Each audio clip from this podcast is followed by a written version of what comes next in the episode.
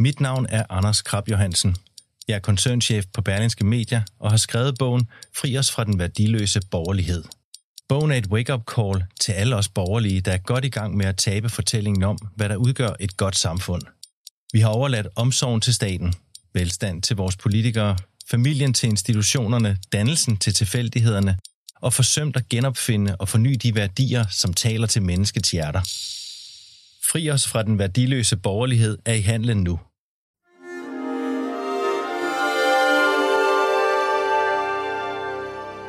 Du lytter til Avistid, en podcast fra Weekendavisen.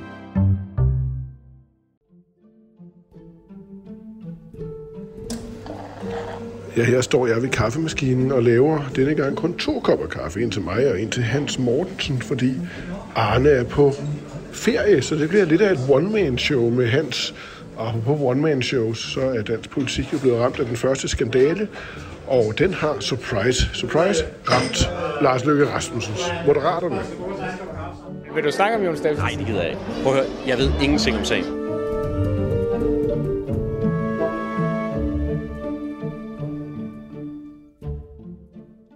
Jeg står så her i studiet Mutters Alene. Fordelen er selvfølgelig, at man kan få et ord indført for en gang skyld. Og Hans, Hej! sort kaffe til dig. Ja, det lyder dejligt. Det er jo godt, du, det er jo godt, du dukkede op, fordi jeg var frygtet, at jeg skulle stå og tale alene i et kvarter. Øh, En lille skarp til mig. Nå, men det, det vil du vel ikke svært ved. Åh, det kunne godt løbe ud omkring de 12 minutter. Hvordan er det egentlig at arbejde uh, alene for, for dig? Altså, mange læsere og lyttere kender jeg jo som et, et par nummer syv i dansk ja, politisk vi, har, jo- journalistik. vi, vi har jo prøvet det før, fordi der findes jo ferielovgivning og så videre. Så Ja. der er meget stille på kontoret, vil jeg sige, fordi øh, øh, den mest talende mand ikke er til stede. Okay, lad os se, hvordan det bliver nu. Ja, ja, ja, nu er det jo bare os. Ja. Og, og vi skal jo tale om øh, et andet slags øh, one-man-show end, end det her, nemlig om det, der foregår hos Moderaterne. Sagen handler jo om, at bestyrelsesformanden for øh, Avenue T påstår, at Jon Steffensen, den tidligere direktør, tilbage i 2017 underskrev et dokument i DBU's kommunikationschef Jakob Højers navn. Og børsen har så fået fat i en lydfil, som angiveligt beviser denne forfalskning. Øh, Jakob Højer.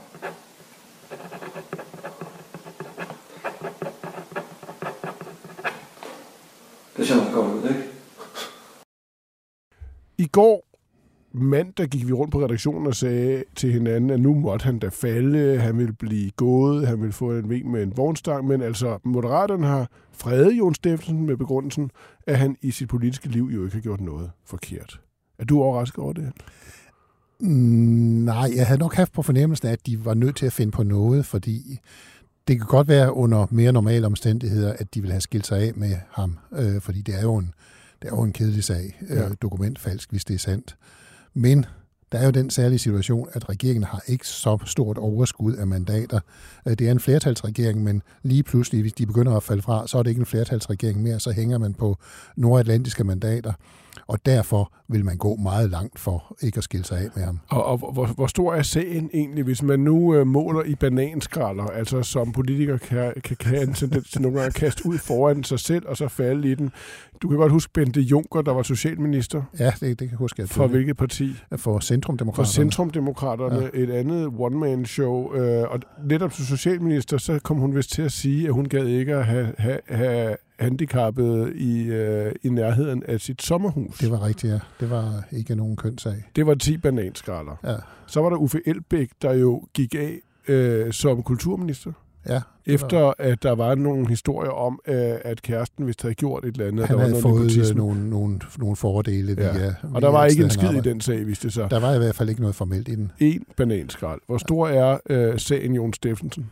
Altså nu er han jo ikke øh, officielt skyldig endnu, fordi han benægter jo sagen og har anlagt en jury-sag. Men hvis der er en, et dokumentfald, så er det sådan en 4-5'er i hvert fald. Ikke? 4-5 bananskralder. Ja, ja, det er det. Okay, det siger du. Dem kan man jo godt falde, falde i. Og nogle gange så sker der jo det, det, i politik. det kan man jo i mindre. Nogle gange sker der det i politik, som jo, jo kan være et relativt, relativt risikoavers business, at man jo ligesom foregriber begivenhederne og kylder folk ud, inden det viser sig, hvor meget der er på sagen. Hvorfor gør Lars Løkke Rasmussen ikke det? Jeg tror, Men alle ville være lettet, hvis Jon Steffensen tog konsekvensen og forlod Folketinget, og suppleanten kom ind. Øh, men hvis han ikke forlader Folketinget, og man smider ham ud, så er han løsgænger, og så er regeringen så er flertallet begyndt at smuldre, øh, så er man en svagere regering simpelthen. Og man kan sige, at regeringen står jo ikke sådan folkeligt stærk i øjeblikket. Meningsmålingerne ser elendige ud. Så, øh, så de har ikke lyst til at, at miste det her mandat, og derfor holder man fast i ham. Mm. Det er Lars Løkke, der beslutter det. Det er det helt tydeligt. Og... Altså, øh, det er jo selvfølgelig formelt den lokale afdeling i København, men, men uh, må ikke de har fået en besked centralt fra om at uh, lade være med at foretage noget. Så, det, så du tror ikke, det er noget med Lars Lykkes temperament, at nu må de altså også stoppe, den her sag ikke så stor og det, helt ærlig. Det kan da altså. sagtens være, fordi han har jo også selv haft sine sager med, mm. uh, altså, så vidt jeg husker, skrev han under på et hotelbilag, hvor han skrev uh, sig under som Jensen, så, så det er måske nu, han, han kan... Det er vel også han kan et slags dokumentfald. han, han, kan, han kan genkende på en eller anden måde, så han er jo, der skal jo måske mere sag end det her til at imponere Lars Løkke. Ja. Øh, men, men, men sig lige noget om de her meningsmålinger der, for det spændende ved dem er jo, at de faktisk ikke er så entydige, når det handler mm. om regeringen. Det er, jo, det er jo en mærkelig billede, fordi regeringen har elendige meningsmålinger. Øh, de er nede øh, sådan 7-38 procent, tror jeg, øh, efter at have flertal ved, ved et valg for, for få måneder siden. Men så er det jo det mærkelige ved det, normalt, når en regering kommer i mindretal i meningsmålingerne, så er der en opposition, der har flertal. Men det er der ikke, fordi vi har den her midterregering. Så vi har cirka i, i runde træk øh, regeringen med en stor tredjedel, øh, rød, den røde opposition med en lille tredjedel, og øh, den blå opposition med en tredjedel. Så du har sådan et billede. Hvis, der, hvis det her bliver et valgresultat, det vi har set i de seneste meningsmålinger, så vil jeg ikke ane, hvem, hvem der kunne danne regering. Mm. Så på den måde, så er regeringen presset, men jo ikke presset af en opposition, der står klar til, til at overtage. Men, de, men, de kan blive enige om at, at, at, være, at lave sådan mere destruktive ting i forhold jo. til at øh, kræve en folkeafstemning. Men, men den meningsmåling, du taler om der, den viser jo så altså også, at Moderaterne går det sådan set meget godt for, men Socialdemokraterne og Venstre går det virkelig dårligt for ja. en meningsmåling. Altså det var en voksmeter i går, ja. og så kom der en gallup i Berlingerne i dag, og de, altså voksmeteren var meget vild, øh, mm. når det gælder Socialdemokraterne med 18 procent, hvilket ikke er set siden øh, Nyops efterlønssag, tror jeg. Mm. Så, så den var vild, og, og Gallupen er lidt mere mild ved den, men, men de taber hårdt. Moderaterne klarer sig lidt bedre. Interesserer øh, Mette Frederiksen så for Jon Steffensen sagen, tror du? Jeg tror, hun synes, den er hammerende irriterende. Men øh, hun har jo heller ikke lyst til... For det første har man ikke lyst til at blande sig i, hvad der sker i de andre regeringspartiers folketingsgrupper. Øh, for, for det andet kan hun jo også tælle mandater, ligesom Lars Løkke kan, og sige, vi har ikke lyst til at sætte flertalsregeringen over styr. Så kan man sige, at Jon Steffensen lige pludselig har friends in high places. Han har i hvert fald, øh, han har i hvert fald nogen, der, der er venner, indtil de ikke er venner mere, fordi øh, tog han sit gode tøj og gik, så ville alle ånden lettet op. Men ja. det gør han måske ikke. Altså, det, ved vi, det, det er jo hans beslutning. Man kunne vel også argumentere for, at Altså, det må være sådan noget, man sidder og overvejer. Hvis han bliver, og der kommer flere sager, så kan det risikere at skade regeringen mere. Ja, ja, men selvfølgelig. Det, der, der må jo være en grænse for, hvad man kan tåle af ting ja. og sager. Ja. Selvfølgelig er det det, men, øh, men jeg tror, den grænse er langt ude lige nu, fordi det er kritisk at begynde at smide mandater væk. Din kollega Christian Bennike har skrevet en kommentar om, hvad det er, der sker, når et menneske af Jon Steffensens kaliber øh, går ind i, i politik. Der har jo været historie om ham, og det har fået en vis opmærksomhed, men en nichepræget kulturagtig øh, opmærksomhed. Så træder han ind i politik, og så bliver det den kæmpe store projektør tændt. Og der er andre, andre eksempler på det, hvor folk politi- eller ved, altså erhvervsfolk eller kulturfolk mener alt muligt politisk, og man tager det ikke så alvorligt. Så bliver de politikere, og så bliver der enorm fokus på det. Jamen, det er, det er selvfølgelig da rigtigt. Altså, det, det er jo sådan, man kan også godt øh, knække halsen i erhvervslivet og kulturlivet, jo, jo, uden jo. at blive politiker. Jo. Men øh, det er da rigtigt. Altså, pludselig betyder det jo noget, fordi det er magthaver, det er nogen, vi har valgt, og det er nogen, vi skal have tillid til på en særlig måde, fordi de er folkevalgte, de sidder øh, det fineste embede overhovedet at sidde i Folketinget. Selvfølgelig stiller man nogle andre krav til dem, som ikke bare juridiske krav, men også nogle moralske krav om, at de sådan lever lidt i overensstemmelse med, hvad de prædiker politisk. man kan måske argumentere for, at det sådan set er meget godt, at den projektør bliver tændt Jamen, for den skal fuld da, drøn, når den, den man skal bliver tændes. Politikerne folketingspolitiker. Skal da, politikerne skal da testes på, om de uh, sådan er øh, almindelig øh, moral og anstændighed og, og, øh, og så videre. Så selvfølgelig skal de da det. Hvorfor skal de egentlig det? Jamen, fordi de er dem, der laver reglerne for os andre. Men, øh, men hans pointe er jo, Lars Lykke, eller hans partisekretær, det er jo, at det her det er jo ikke en sag, der vedrører os. Det var jo sådan set noget med avinitet, og det var før. Ja, men øh, det tror jeg ikke gælder i alle sammenhænge. Så kan man bruge, det kan man virkelig bruge i mange sammenhænge. Jeg tror, det er sådan lidt øh, opfundet til lejligheden. Okay, og den er lejligheden, at Jon Steffensen er en mand, man har brug for, når man tæller mandater. Ja, med, mindre han forlod Folketinget, og der kom en suppleant ind. Okay. Moderaterne, og lad os tale om det her one-man-show, som det jo egentlig er, øh, og så kommer der andre ind på scenen en gang imellem og spiller måske en lidt uheldig rolle end, end, øh, end Lars Løkke Rasmussen. Øh, Moderaterne har haft en række kandidater, som jo, kan man sige, har været noget flosset i, i kanten. Christian Klarskov, kan du huske, hvad der skete med ham? Jamen, han havde noget, det var noget med, hvordan han havde øh, markedsført sig selv som stor iværksætter ja. i Nordjylland, og så viste det sig, at han ikke havde iværksat ja. øh, ret meget, måske ikke engang noget som helst. Så var det Jeppe Sø? Ja, han, det, det var jo regninger, slæbt med regninger, ubetalte regninger til håndværkere og, og så videre, som, som han slæbte med sig, en million regninger. Og var der ikke også noget med, at han havde øh, ejerskab til en ret øh, jo, han havde nogle, jo, jo, webadresse? Han havde, jo, jo, han, han havde nogle seks sider og så videre, men det, det, er jo, det, er jo, det, er jo, det er jo sådan set ikke illegalt. Det var jo for, for officielle ting, men, men selvfølgelig farverigt for en mand, der nu sidder i Folketingets præsidium. Ikke ja. bare sidder i Folketinget, men sidder i det fine præsidium. Øh, en mand jo, som altså havde domæneadressen. Øh, Ja, det, må man sige det her? Jamen, jeg kan, du må gerne, jeg kan ikke huske det. Ja, det, det var netfisse.dk. Okay. Uh, det ja. ved jeg ikke, man må sige. Men det er jo heller ikke noget med moderaterne at gøre. Nej, det er rigtigt. Det, var jo også det koster ham jo heller ikke noget. Det koster ham jo heller ikke noget. Men, uh, altså, og, så, og så var der... Tværtimod blev han jo medlem af præsidiet. Ja, ja, og så er der en, en, et folketingsmedlem fra Aarhus, som har sager kørende uh, uh, omkring god advokatskik. Ja, som Tobias vist, Grotkær. Ja, som vist nok skal i retten i dag, tror jeg. Okay. Uh, når vi så taler om altså det, altså perspektivet der, fordi det her er jo Weekendavisens podcast, så nu skal vi op i det store perspektiv. Nu skal vi tale pænt, nu skal og, vi tale pænt og, og, og så skal vi finde det store perspektiv, som vi altid leder efter, nemlig i sådan en, i sådan en uh, enkeltmandsbutik, et one-man-show, som Lars Lykkes, så er der altså en tendens til at trække en masse mennesker til sig, ja. som er uprøvede. Er det normalt for nye partier? Det synes jeg, man ser næsten hver gang, der bliver stiftet et parti i en eller anden omfang. Altså nu, nu er det meget udtalt her, fordi man kan sige, det sjove er jo, at Lars Løkke lige at lige nu er den partileder regering, der shiner mest. Han er i USA og møde øh, uh, Anthony Blinken, han er i Ukraine, han er alle mulige steder. Han er uh, stjernen, og man kan næsten ikke få øje på Mette Frederiksen i forbindelse med årsdagen for Ukraine-invasionen. Så, så han er stor stjerne, men hans parti er ved at sådan erodere fra bunden lidt. Synes du faktisk, at han er overstråler Mette Frederiksen? Det gør han da i nogen sammenhæng. Man har ja. haft svært ved at få øje på hende i nogen sammenhæng. Gud, men, tænk, hvis hun hører dig sige det. Ja, men øh, jeg håber ikke, det bliver sendt. så, så, så har jeg problemer. Øh, nej, øh, så, så han, han er jo sådan set godt kørende, men partiet er jo ikke øh, generelt godt kørende. De har også nogle andre, der fungerer. Ja. Men man kan jo også se, han er jo godt bevidst om det. Altså, det fortsætter jo som et one-man-show, så ja, ja. måske bliver de der sager omkring ham bare stadigvæk altså, han er jo lidt godt, ligegyldige. Altså, hans problem var jo, øh, da han øh, stillede op til valg øh, og skulle ud og hente kandidater, der havde partiet meningsmålinger på 1,5 procent, så altså ud til, man vidste ikke, om de overhovedet kom i Folketinget. Hvem stiller så op? Ikke øh, dem, han måske allerhelst vil have. Og man kan også se, da han så kommer i regering og skal udpege ministre, så ud af øh, fire, han skal udpege, finder han altså to uden for folketingsgruppen. Hvorfor screener man ikke nye politikere med en mulig folketingskarriere foran sig i et nyt parti? Og det gør man måske også, men man, på et tidspunkt skal man også bruge nogen. Ja. øh, og, og det er klart, at hvis Lars Løkke øh, havde haft meningsmålinger på 7-8 procent, som han endte med i valgkampen, øh, da han var ude at finde kandidaterne, så har han også fået nogle andre.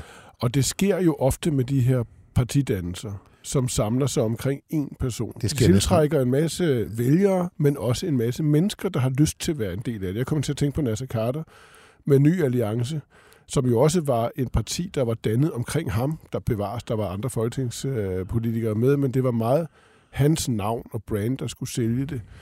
Og så kom der nogle andre navne ind lige pludselig, som kom til at skabe en masse negativ omtale. Ja, altså nu kan man sige, at Nasser Carter, det var lidt specielt, fordi man kan tage Fremskridtspartiet med Mogens Glistrup i sin tid, man kan tage CD med Erhard Jacobsen, man kan tage, øh, hvad hedder det, Alternativet, man kan tage det ene og det andet og det tredje. Der har været det samme billede næsten hver gang. Det specielle ved Ny Alliance var jo, at det i høj grad øh, var Nasser Carter, altså det store navn, der skabte problemerne også. Ja. Så han, han påtog sig sådan set begge roller.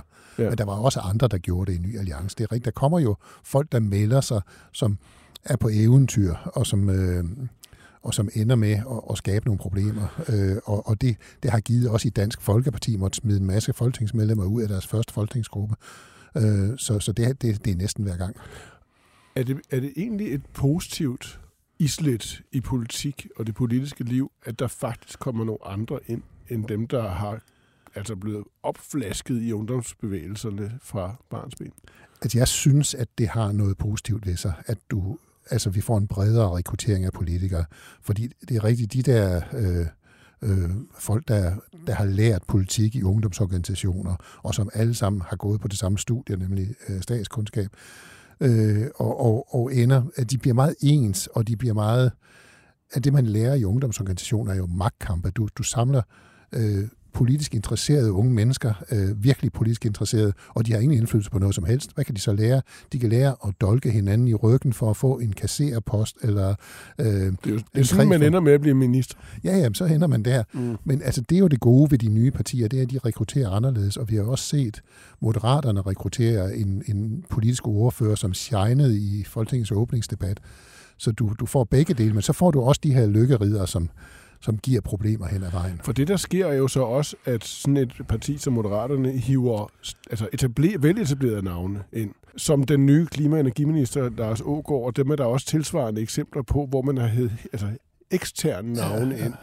Men, det er også- de, også har, jo, typisk- det er også de har typisk- også svært ved at bide sig fast som med, altså med længerevarende politiske karriere, er det ikke rigtigt? Jo, men det, er- der, der er noget særligt med, med, måske med erhvervsfolk, der går ind i politik. De bliver lidt utålmodige, fordi det er, politik er noget andet, end det de er vant til. De er vant til at være chef for en virksomhed, hvor de bestemmer. Nu kommer de ind, hvor mm. de skal til udvalgs, øh, udvalgsmøder, de skal lave samråd, de skal og en masse, som de synes er spild af tid. Øh, hvorfor kan vi ikke træffe nogle beslutninger her? Ja, det er fordi, vi har øh, demokrati, øh, og det er de ikke vant til.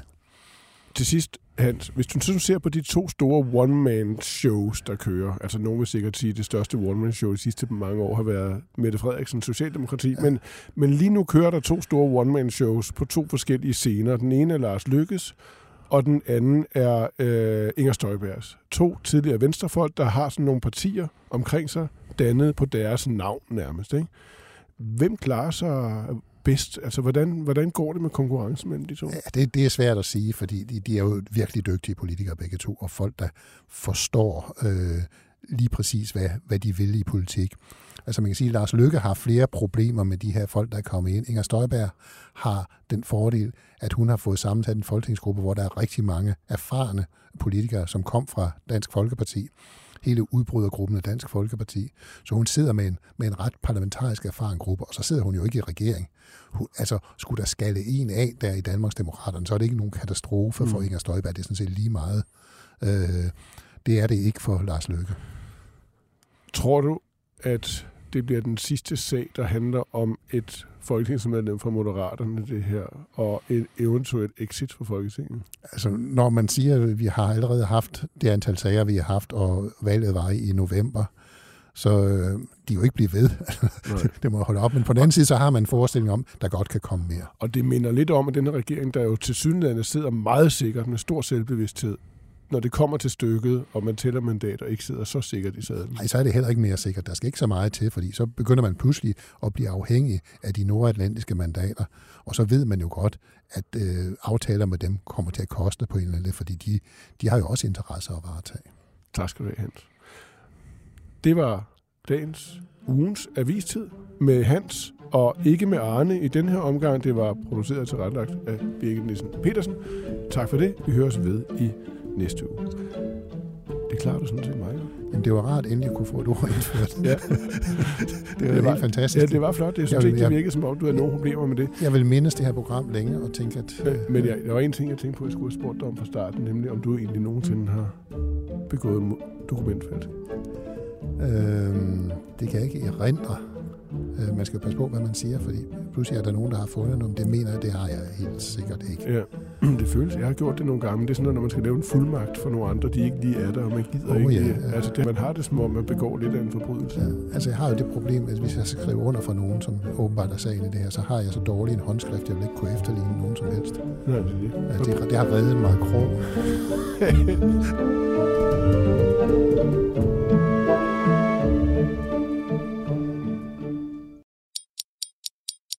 Mit navn er Anders Krab Johansen. Jeg er koncernchef på Berlingske Media og har skrevet bogen Fri os fra den værdiløse borgerlighed. Bogen er et wake-up call til alle os borgerlige, der er godt i gang med at tabe fortællingen om, hvad der udgør et godt samfund. Vi har overladt omsorgen til staten, velstand til vores politikere, familien til institutionerne, dannelsen til tilfældighederne og forsømt at genopfinde og forny de værdier, som taler til menneskets hjerter. Fri os fra den værdiløse borgerlighed er i handlen nu –